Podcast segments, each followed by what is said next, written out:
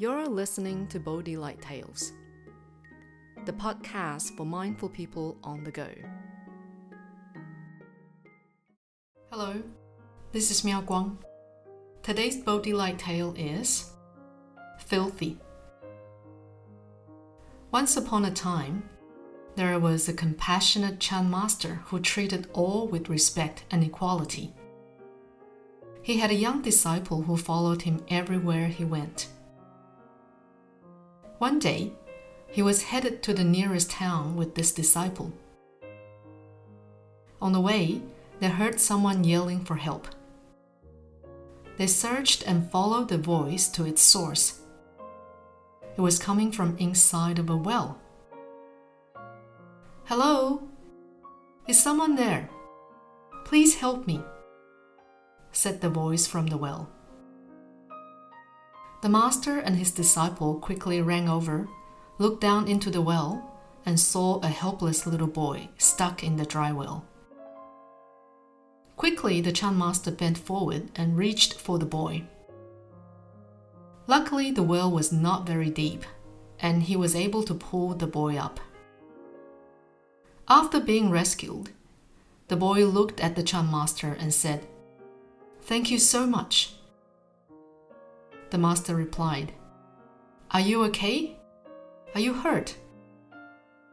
No, I'm okay, the boy said.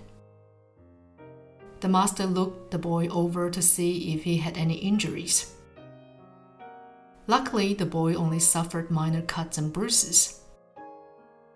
The master then said, Let's head to the river and clean you up.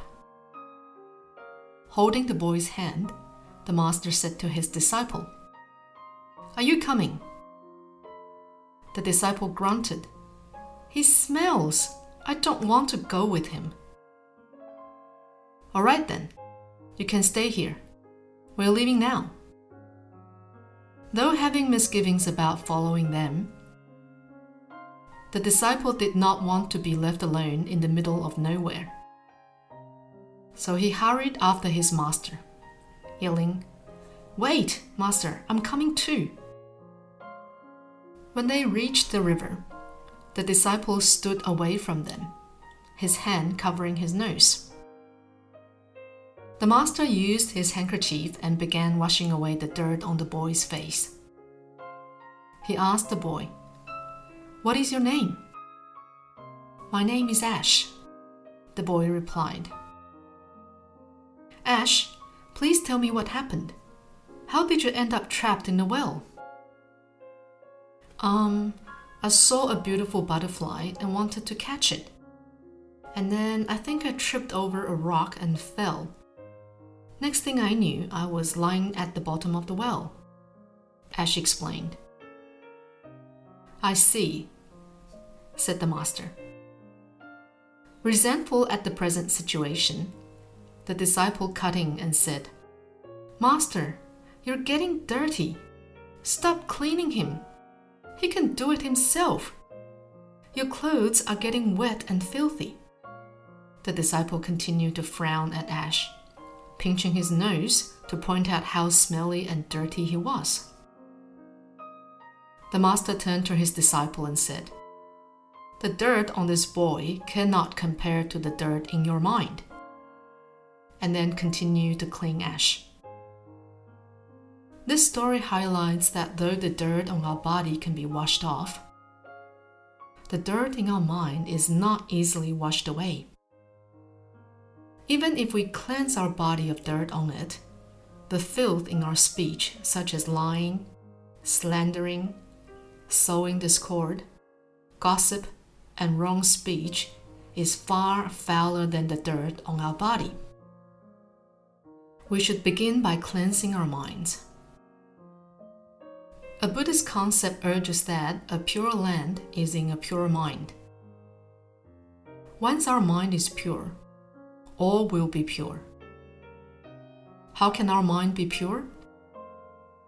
For instance, greed and anger are the dirt staining our minds. If we can transform greed into generosity, then we can bring joy to others, and our minds will no longer be stained. If we can transform our anger into compassion, then we can ennoble our character and our minds will be pure. Furthermore, if we can transform jealousy, doubt, wrong view, defilement, and bad habits into something positive, then we will attain a pure mind. Our body is like a city, and our mind is like its mayor. It matters not that our body, clothes, and environment become dirty. What is most important is that our minds remain as clean as a whistle, so the rest will surely follow. What is most important is how we ensure that our minds remain pure. Because once our minds become tainted, they will be difficult to cleanse. Just as Venerable Master Xing says, with an open mind, every road is wide. With a pure mind, everywhere is the pure land. For people who have joy in their minds, every place they go delights the heart and pleases the eye. For people who have meditative concentration in their minds, what they hear will be poetic sounds. For people who have the Dharma in their minds, what they face is a world of good people and good affinity. This is Miao Guang. Thank you for listening to Bodhi Light Tales. Subscribe to us and have stories delivered to you every week. May your day be filled with happiness and wisdom.